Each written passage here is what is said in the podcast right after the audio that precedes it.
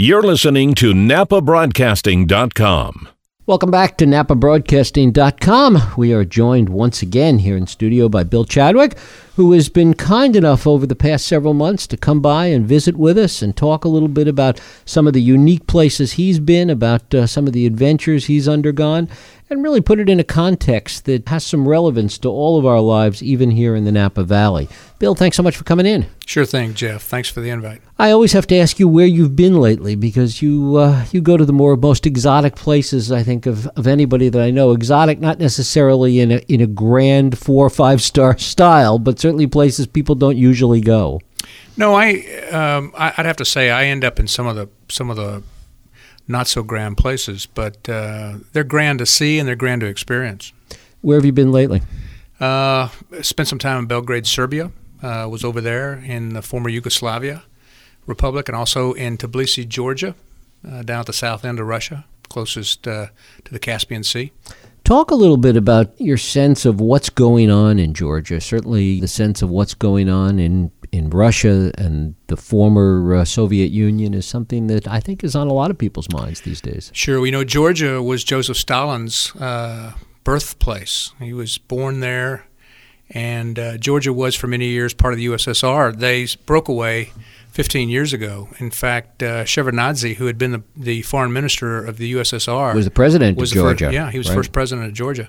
Uh, they've experienced good economic growth uh, for the last 10 or 12 years, but in 2008, due to their um, defense of South Ossetia, one of the provinces, uh, they were invaded by Russia. And um, several thousand people lost their lives. The war only lasted about three or four weeks, but the Russians uh, pummeled the Georgians pretty well. And, and since what happened in the Ukraine, the Georgians are once again uh, concerned about their security. And uh, as it worked out, it was actually some of their cross border incursions. They were sending special forces north across the Russian border, and after being warned, the Russians retaliated by invading them then. So I've been spending time with the Ministry of Defense there in Georgia trying to help them sort out what some of their security concerns are and how best to defend themselves. And this is part of your work with the Naval Naval War College. We should That's explain correct. to people. That's correct. Yeah, the Naval Postgraduate School down in Monterey is my employer, and I travel on their behest. Mm-hmm. And is there a sense of, of real fear in Georgia at this point that, that a Russian invasion is, is possible or likely? Well, uh, you know, everything has to do with Vladimir Putin's uh, outlook on the world, and the Georgians believe very strongly that he he has a potential for doing it again. Yeah, yeah, they are concerned. It's interesting the attitudes towards Putin, I'm, and I'm curious what the attitudes there are. The attitudes here in, in the U.S. because there really are two extreme schools of thought. As as you read people talking about Putin, there is actually a lot of support for him on the far left among people that think that he's a moderating influence on U.S. imperialism. I mean, I just saw a story about that the other day. And you, you look at the general attitude towards Putin and certainly the views over over there, and it's a very different view of Putin. I I um, I talk to people who who have uh, a different historical perspective about Russia and its history. You know, there uh, Putin is using uh, the theory that everything in that part of the world belongs to Russia and used to be part of the kingdoms that developed in Russia, and um, that's not necessarily held in wide in wide resolve over there right now. There are a lot of people who, who think that uh, Russia has no business intervening in Ukraine or in Crimea. Um, I I think that uh, Putin Putin's not a statesman. He's a tough guy. I mean, he was a KGB officer Right. and just happened to be at the right place at the right time. As far as uh, when when Boris Yeltsin appointed him to some higher positions, I, I don't see him as a moderating factor at all. I, th- I see him as he's taking advantage of the fear that a lot of Russian people have, uh, not only for gays but also for um, for economic stability. Well, the economic stability is a big part of it because a lot of his his overreach is to cover up a lot of what's going on with the oligarchs and a lot of money that's also winding up in his pockets as a result of deals he's cut. Sure, and he's also imprisoned a number of people who were his, uh, who who helped him get started, and then became his proteges, and then have now fallen out of favor. Several of whom have been assassinated or died under mysterious Right. circumstances. including recently That's right. one one of his opponents. There has to be a certain palpable fear over there. There is. There certainly is in Georgia, and uh, they're putting the best face on it. They're really trying to focus on developing economic capability in in uh, in Georgia, but you don't have to look very far east. Uh, the problems that are hap- that are occurring just in the next country over, uh, Azerbaijan and uh, in in that area, Armenia. There, I, I I would suspect in the near future, probably within the next six months, there'll be a conflict there between those two those two factions too, Armenians and Azerbaijanis. It's interesting. You and I were talking before we went on the air about the fact that, that all these things go on around the world and there's potential conflicts, potential tinder spots all over the world. And sometimes that we, we lose sight of that. We get very isolated here in our own bubble and, and forget that the world is often a dangerous place. Not only is it dangerous, it's just not well portrayed. We, we don't get all the story here in America. We get what fits inside a soundbite or we get what fits inside, you know, five paragraphs, double spaced, 12 point font sometimes too. What what is the danger in your view from that? The danger of a public being I won't say misinformed, but underinformed. Well, I think the fear is that you uh, you can be led to believe certain things, uh, whether you believe uh, Benjamin Netanyahu coming and speaking to a to a joint session of Congress is a good thing or a bad thing. Um, we certainly get one perspective on it, and that's from the media. And I don't know if that's the truth or not. I don't I don't know if it was a good idea that he came without an invitation from our president. Um, but I certainly get a lot of opinions from the media about it. Well, it's interesting. Actually, the real interesting thing there would be something is is really reading the Israeli media, which is very diverse and pretty argumentative among itself.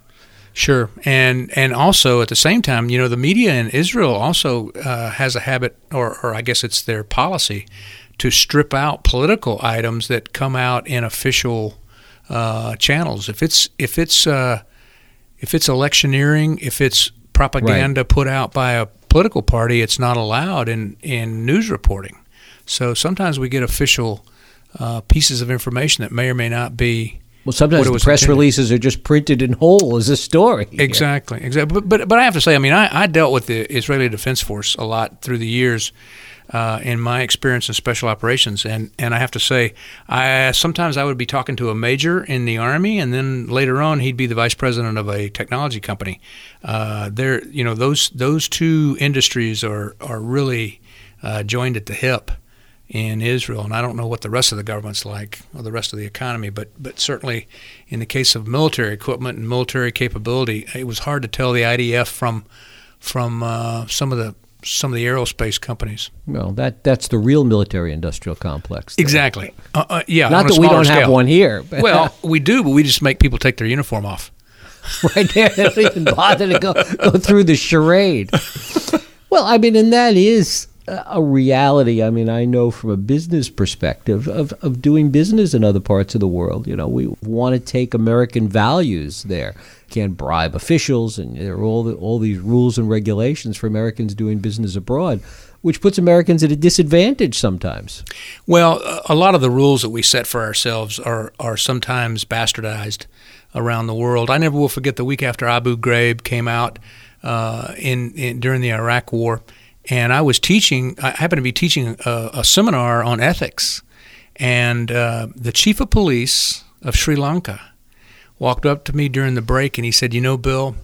I never would have thought that you guys would have done this. He says, you know, I've I've used torture and I've and I've used some inappropriate methods of interrogation uh, on the Tamil Tigers, but I never thought you Americans would do that.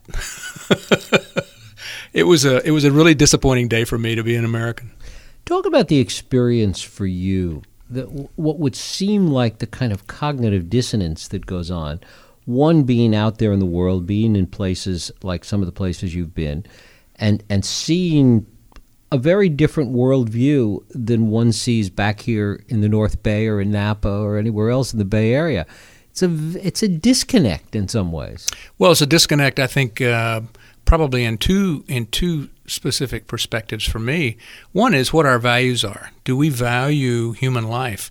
There are countries that I've been involved in. I, w- I was involved in the Civil War in El Salvador, where you know the the Salvadoran uh, officer corps used privates uh, for for pretty dangerous things. Uh, something we would never do with an American soldier. It was commonplace. uh, their mine detection. You know, just uh, the value of human life is not is not what we ordinarily uh, consider here in America. The number two thing is that um, what's important. You know, what what really is important here in America. Uh, doesn't always carry in, in other countries. There are people, I have friends in, in other countries who make fun of us because we focus on the Kardashians and what they're doing mm-hmm. with their everyday life. You know, the reality shows on TV don't hold up. Um, they're, they're strictly for entertainment purposes, not for not not to you know create a, a, a culture uh, like we do here in America. Well, I mean, you look at some of these situations. I mean, even in Georgia, and you know, Putin's opponents, and, and what goes on, and the real life danger that that people experience. And you come back here, and people are passionate and debating whether or not there should be another winery in their neighborhood, or whether there should be an extra event or not. I mean, it really puts things in a very different perspective. Oh yeah, I mean, look at the headline today in the Napa Register. Where's the moose going to be? Right. be commemorated, and thank goodness Gordon Huether's involved because I was concerned that it wasn't. Were you worried about that? That it wasn't going to be done, you know, in an appropriate way. So, good for Gordon. Uh, no, you're absolutely right, Jeff. Uh, the things that we consider important, uh, everyday life in the Congo, which is where I'm leaving for tomorrow mm-hmm. morning, uh, revolves around trying to find enough to eat uh, and trying to be safe. I mean, there are nonprofits here in Napa who do great work, uh, and it's a very simple mission. Just providing panties for girls in Africa is a big deal. You know, the fact that they don't have underwear uh, prevents uh, the fact that they do have underwear. Just you know, is a big deal. It mm-hmm. prevent it prevents uh, inappropriate behavior on the part of men.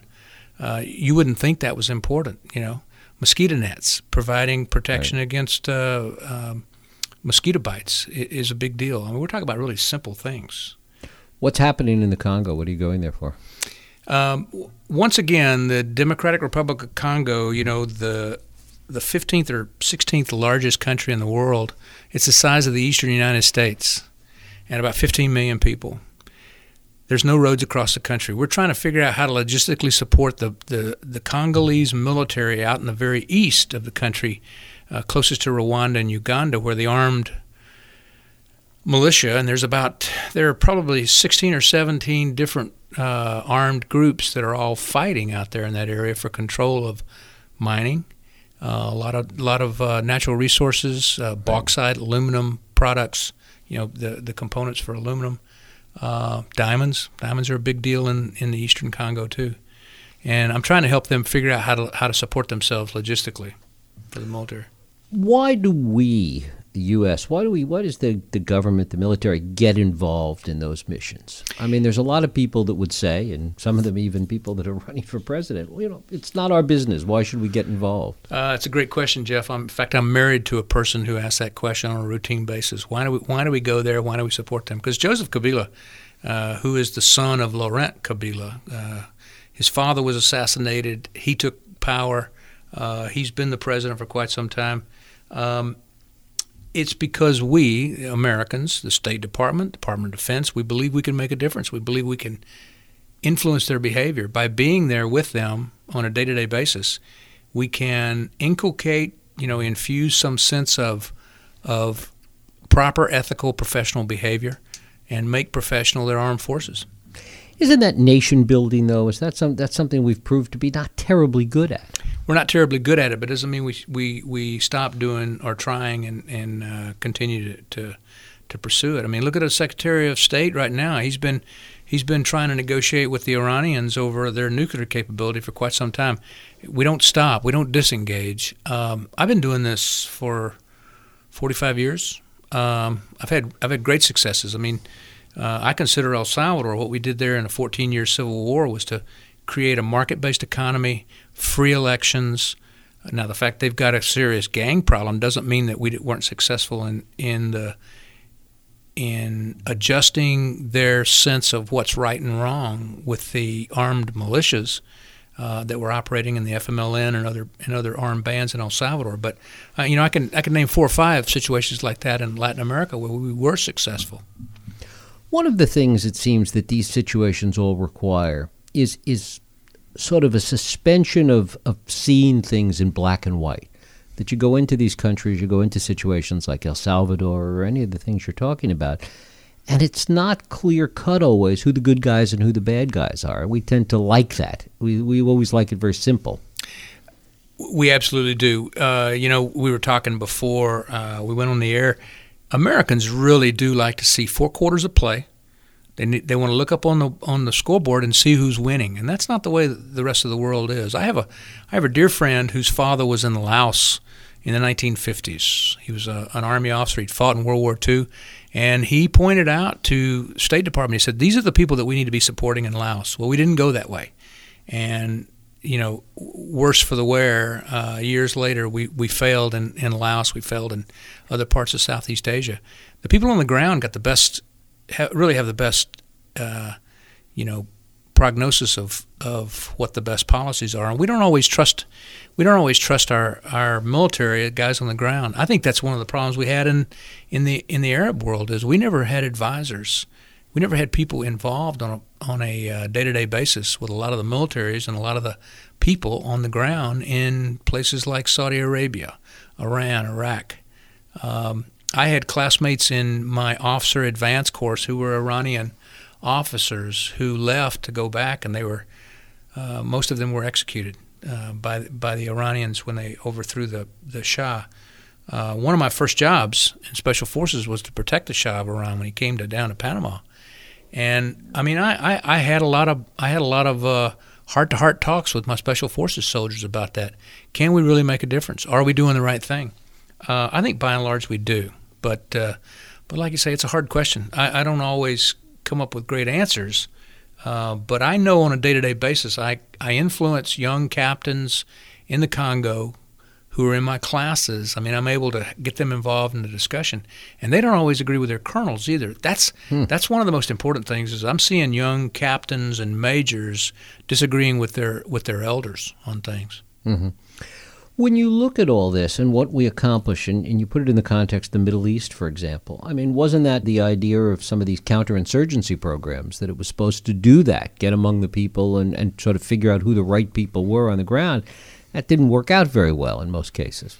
It helped a little, but not over yeah, the long it, run. It, it helped a little, and it's and it's helping still. I mean, I've uh, you know the Department of Defense has started to shift their focus, move a little further east. I mean, I've been spending time in Dushanbe, Tajikistan. I'm headed to Uzbekistan later on the year. Uh, we're trying we're trying to influence the action. We're trying to focus on the right places at the right time. How do we know? How much does it require in terms of, of intelligence to understand who the right people are and what's really going on on the ground? Well, part of what I do is I, I try and talk to my uh, my colleagues and some of the folks that I know from other parts of the government before I take off for somewhere, so that I have a good lay of the land.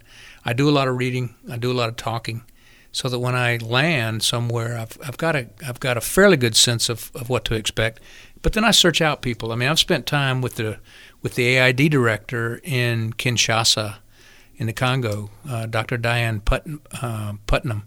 She's uh, she's working with 253 million dollars in in AID money to help uh, the Congo with their medical uh, research and medical situations to inoculate children to prevent uh, the spread of disease. I think I get a pretty good sense of what's going on when I before and, and during my trips. Mm-hmm. I mean, I guess the other part of the question we talked before about whether it's something that, that we should be doing. The other part of the question is who should be doing it? Is this something that should be an adjunct of the military? Should there be outside agencies? Should there be nonprofits? Who should be doing it?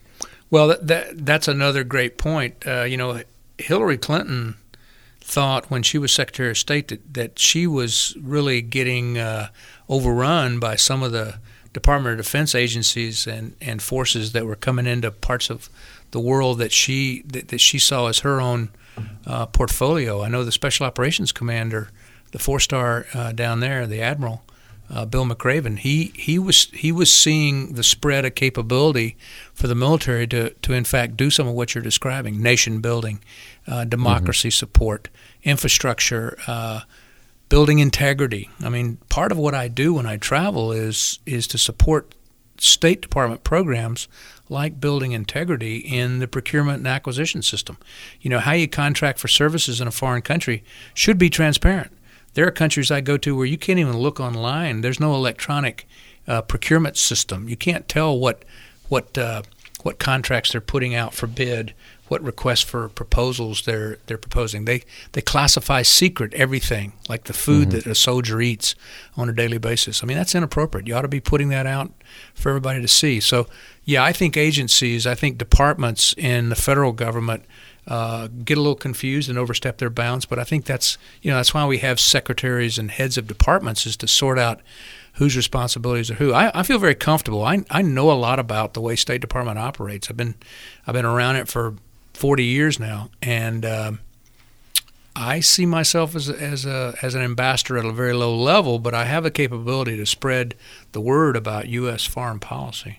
How do NGOs fit into this equation, especially the big ones? Uh, the NGOs fit in very, very effectively. I um, I try and um, I try and, and connect with NGOs with and also with private volunteer organizations when I when I go overseas. I was one of the champions in El Salvador as an advisor to their military. Whenever I would come in contact with somebody from from one of the, the NGOs or PVOs there uh, that were trying to help the the poor, uh, I would encourage the brigade commander, the Salvadoran brigade commander, to, to let them, you know, to give them access to the military zone, even if it was a combat zone. I, I didn't, uh, I didn't want to deny them. Uh, and we saw Seventh Day Adventists, uh, we saw the Mormon Church, um, lots of lots of religious organizations, and and uh, and some of the larger um, feed the children agencies uh, working working and, and what role, you know, we've talked about the military and, and NGOs. What role, if any, does the UN have in all of this?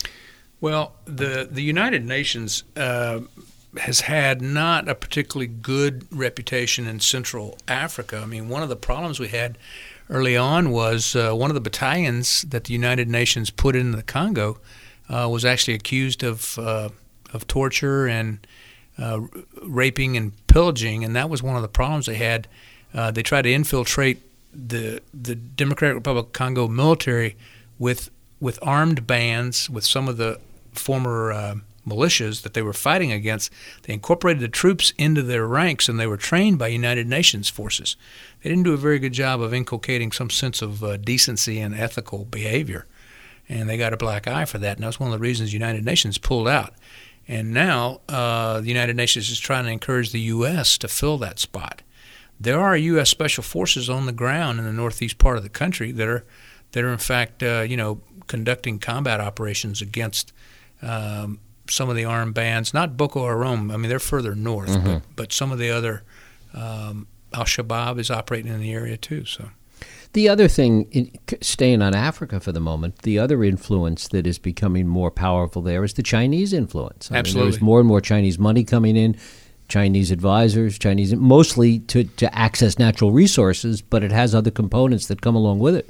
The Chinese stay at the hotel where I do uh, when I go to Kinshasa, and they have uh, they had a lot more money to spend. They were offering a lot more in support. Uh, I've noticed uh, the last couple times I've been there, not so much, and I'm not hearing as much. They still they have inferior military gear uh, and the Congolese really don't want to buy anything from them for military purpose, but they're certainly interested in some of their building products and in electronic gear. Mm-hmm.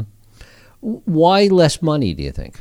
What, what is your sense I, of that? I think the Chinese are having problems in their, their own, own economic yeah, issues, I think right. they've I think they've had to had to relook their their foreign expenditures. Interesting stuff. Talk a little bit about uh, going into Serbia and what you saw there. Well, you know, uh, Belgrade is probably uh, in the last five years. I've, I've been working with the um, with the Serbian military uh, f- for quite a quite a long period of time, and they, you know, Yugoslavia was where most of the military equipment, the the vehicles, uh, armored vehicles, tanks, artillery pieces, m- most of that equipment was built for the USSR. was was right there in, in and around Belgrade there are 13 or 14 uh, warm facilities, actual industrial facilities, that are continuing to to um, to operate. Uh, what they're doing now is f- reuse uh, of facilities to build commercial products, to, hmm. to build tractors, uh, commercial aircraft, some of the other uses for these uh, for these facilities. Tito did a really good job as the as the um, the leader of Yugoslavia, and first of all, keeping the country cohesive and, and holding them together. Part of it, you know, with an iron will, but also because he made it economically uh, attractive to keep them together. With the breakup of, of Yugoslavia now, Serbia really holds most of the cards for the economic um, right. piece of that. Not so much Bosnia nor Croatia. Um, or Herzegovina or Montenegro, but uh, it's a beautiful country. I, the people are very friendly. Um, I read recently that Serbs have uh, one of the lowest incidents, though, of uh, they, they're the least happy people uh, in Eastern hmm. Europe. They're considered not very happy, but I have not seen that to be the case. They they strike me as, as pretty happy people. And the economy has has, has gotten along. I mean, yes. the economy's doing reasonably well there. Yeah, yeah, two to three percent growth every year, and you're living on the Danube, so. When you go into these places as an advisor and, and, and trying to help in the ways that we've been talking about, how receptive are they to this? Well, every country sees that if they uh, are receptive, that it will probably improve their chances of getting uh, additional foreign military sales funding. Mm-hmm. because what we do is we give them money. You know, the U.S. Government gives foreign governments money with which they purchase equipment from us. I mean, that's what foreign military sales is all about. They also we also support them uh, in making decisions about direct commercial sales. Uh, they buy countries buy directly from Lockheed Martin or from Grumman. They they actually buy equipment from uh, the defense um, contractors and I don't make I don't make recommendations about which company to buy from, but I, I make very clear distinction and suggestions, recommendations about what their requirements ought to be. I, I make suggestions about well, if you're you know if you're going to buy a helicopter, what do you want the helicopter to be able to do? Not necessarily which which vendor to, to buy from. So they appreciate our expertise. They know that uh, receiving us and, and listening to us is attached to dollars that the U.S. government's going to going to either loan or give to them. Um, so I, I I've never not been uh, uh, you know greeted. Uh, I wouldn't say open arms necessarily, but but they are certainly receptive to our message. Do we get too carried away with democracy promotion in some of these efforts? I you know I I've I've never been accused of uh, of, of of extolling the virtues of democracy as much as I, I like to talk about what's pragmatic. Right. Uh, in fact, uh, my my philosophy instructor at West Point, uh, Wes Clark, accused me one day. He said, "You know," uh, he says, "I keep trying to teach you philosophy, and all you want to talk about is pragmatism. Uh, I don't. Um, I, I want to focus on what works and, and what what moves them forward in their military planning and uh, support for whatever national aims they have." Mm-hmm. I really do encourage them, though, to to do thinking around looking at what works. How much freedom, how much flexibility do you and your colleagues have in doing that? How much of it is top down in terms of what your mission is, and how much freedom do you have on the ground? Oh, I have complete freedom, Jeff.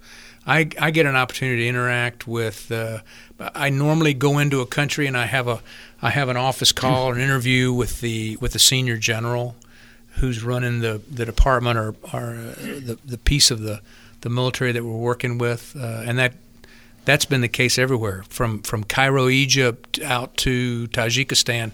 We have an initial uh, office call. We do some planning and thinking. I, I propose what we're, what we're going to do, and I either get some stick and rudder from the general.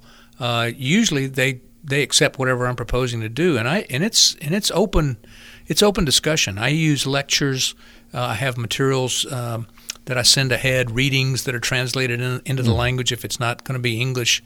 Uh, you know, in some countries, uh, the officers in Jordan all are required by the king to speak English, so we always conduct our classes there in in English. But in other countries, uh, for example, next Monday uh, I'll have a translator translating into French in the Congo. Uh, some countries Russian, depends. And you're in these countries for a relatively short period of time. Talk about that in, in terms of what can be accomplished in, in such a short period. Well, uh, obviously, we hit the high points of lecture series. They're either one or two week uh, engagements. Uh, I might have a discussion about how you write a requirement document describing what capability you want the military to be able to accomplish, like uh, have a have a wheeled vehicle that will carry you know 25 soldiers uh, over a certain kind of terrain. We'll write a requirement, and then we we actually run them through an exercise. They'll have a case study. I'll set them in a notional country. I'll set the stage by describing what you know what their neighbors are doing, who's friendly, who's who's um, who's hostile and they'll have to come up with a scenario to describe how to how that requirement would in fact move through the process all the way to procurement. Mm-hmm. When you go back to some of these places, maybe years, months later, maybe years later, talk a little bit about what you see in terms of whether this this works, whether it takes hold, and how long it takes. Well, I start. I usually start off, uh, and, and, I'll do this on Monday morning uh, with with the senior staff. I'll say, "What have you done since we were here last?" Um, how have you used what we talked about to in your everyday in your everyday life? And I'll I'll go around the room. There'll be you know 17 or 18 people in the room, and I'll ask each one of them. And and they I've done this enough times now. This will be my fourth time back. They know to expect it. They know that that Professor Chad was going to ask them on Monday to talk about how they use what we what we covered last time. So. Um, and you know you get a lot of information on breaks uh, I'll hang around after class is over at three o'clock in the afternoon. That's another thing. Most countries don't work like we do. I mean, we start at nine and, and end at three. Uh, we don't work through lunch. You know, we have a we have a, a lunch break. Americans awfully leisurely. well, you know, Americans are fascinated by working uh, uh, ten or twelve hours a day, and I just we're the only country that does that. Do you ever get tired of it? Do you ever find uh, that, that you want to stop doing it? Sure every trip. I'm, um, you know, I'm getting to the age now, Jeff, where travel can be physically right. uh, debilitating, and uh, I'll be on a flight from here to Washington in the morning, and then Washington to Brussels, and that's only two thirds of the way. I've still got an eight-hour flight from Brussels down to Kinshasa, so I'll get in. You know, I'll leave tomorrow morning at 8:30. I'll get in late Saturday evening, but I have Sunday to recover, and I'll I'll get out in the fresh air on Saturday night. Make sure I take advantage of, of getting that climate into my lungs. Uh, but yeah, it gets it gets tiring sometimes. Especially on these shorter missions. I mean, when sure. you're only there a week, ten days, or whatever, it's a pretty quick turnaround. Right. Faster planes. That's faster planes, and in fact, we're headed that way. Right. We're gonna. Hopefully, we'll have airplanes that'll get us across country in an hour and 32 minutes. I can't wait. Yeah, I'm sure you can't wait. Maybe I'll be retired before that. Bill Chadwick, I thank you so much for coming in and uh, sharing with us. Appreciate it. Thanks, Jeff. Thank you. NapaBroadcasting.com. Controversy, fun, and conversation. All the things that radio used to be.